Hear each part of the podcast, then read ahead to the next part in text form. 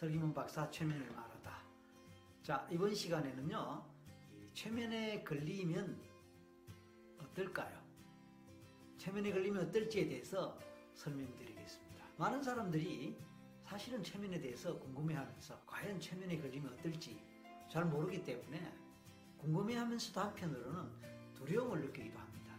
최면에서 못 깨어나면 어떡할까? 최면에서 비밀이 탄로나면 어떨까? 뭐 이런 식으로 사실과 다른 좀 오해에 근거해서 최면에 대해서 잘못 알면서 어, 두려워하거나 최면 자체를 좀 불안한 마음으로 바라보는 그런 사람도 없지 않아 있습니다. 자, 이번 시간에는 최면에 걸리면 과연 어떨지에 대해서 몇 가지로 설명드리겠습니다. 그럼으로써 최면에 대해서 제대로 이해하고 제대로 이해함으로써 최면에 대해서 괜한 두려움이나 불안 같은 것을 갖지 않고 편안하게 임할 수 있게 될 것입니다. 흔히 최면에 걸리는 상태, 최면 상태를 트랜스란 말로 표현합니다. T-R-A-N-C-E 영어로 트랜스라 그러는데요. 우리말로 번역이 조금 어렵습니다. 사전에서 찾아보면요. 몽환 상태 이렇게 번역을 하긴 합니다. 그런데 몽환이라 그러면요.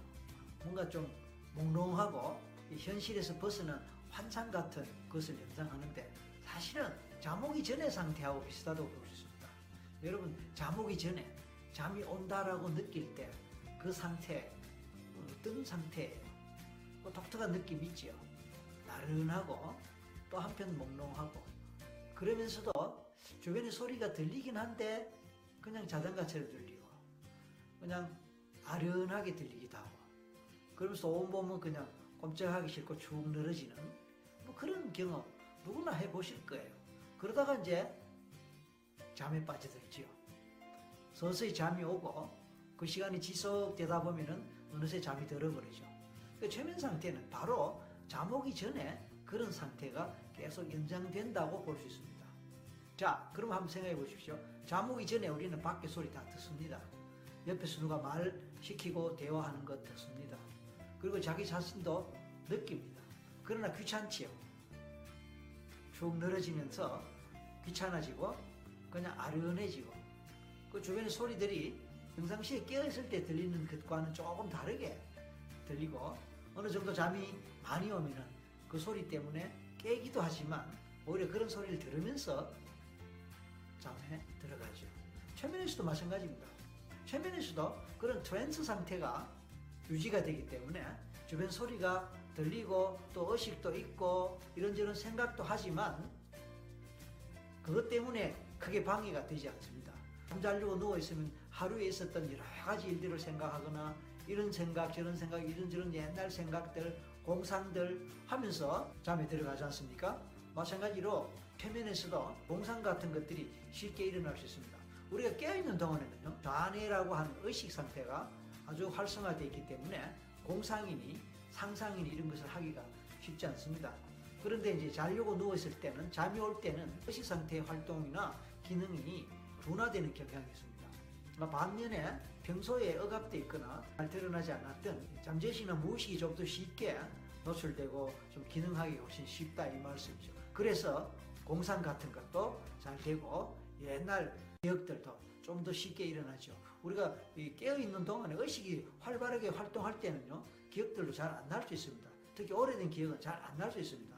그런데 이제 자려고 누워있는 동안에는 어, 오래된 옛날 기억들, 또 평소에는 또 잊고 있었던 어떤 어, 경험에 대한 과거의 일에 대한 생각이나 기억이 잘 나고 또 이런저런 공상이 잘 된다 이 뜻입니다. 따라서 최면은 바로 그런 상태이기 때문에 trance 상태이기 때문에 그래서 무의식이나 잠재의식에 정보나 기억이 쉽게 올라올 수 있다 이렇게 생각해 볼 수 있습니다. 따라서 또 한편으로는 최면에 걸리면 몽롱하고 나른하고 축 처지는 느낌 다르게 말하면 이제 이완이 많이 되는 느낌입니다. 그래서 릴렉스라고 말하는데요. 몸과 마음이 이완되니까 많이 편안하죠. 그래서 최면 경험을 하면 기본적으로 굉장히 편안하고 또 이완이 많이 되기 때문에 최면에서 깨어나고 나면은요 잘 쉬고 일어나는 느낌 또는 실제로는 자지 않았지만 푹 자고 일어나는 느낌으로 아주 어, 몸도 마음도 가볍고 머리도 개운하고 맑은 기분을 느낍니다. 그리고 실제로 최면에서 5분 내지 10분 정도 최면 경험을 하더라도 어떤 암시를 주느냐에 따라서 뭐 1시간 또는 2시간 또는 뭐 3시간, 5시간 정도의 숙면을 취한 것 같은 그런 경험을 하고 그런 느낌을 느낄 수도 있습니다.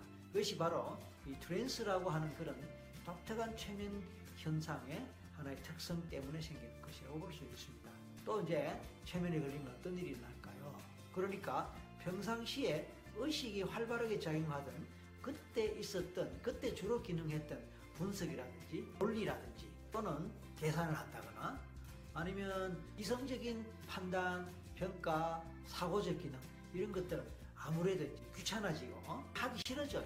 축 처지고 늘어나기 때문에 그냥 반사가 귀찮아지는 바로 그런 상태면서 따라서 그런 논리적인 태도라든지 이성적인 기능은 좀 약화가 되거나 둔화가 되면서 반대로 정서적인 기능 또는 감정적인 기능 또는 신체 감각적 기능 이런 것들이 아무래도 좀 활성화되죠. 왜냐하면 평소에 이런 우리 일상생활 할 때는 어떤 일을 할 때는 의식과 또는 이성적 기능에 의해서 주로 활동을 하거나 그쪽으로 치우치는 경향이 있는데 이제 trance 상태 또는 최면 상태 또는 잠 오기 전에 그 상태에서는 아무래도 낮 시간에 의식 상태 동안에 억압되어 있거나 어, 기능을 잘 하지 못했던 그런 부분들이 쉽게 깨어나고 쉽게 노출되기만 합니다.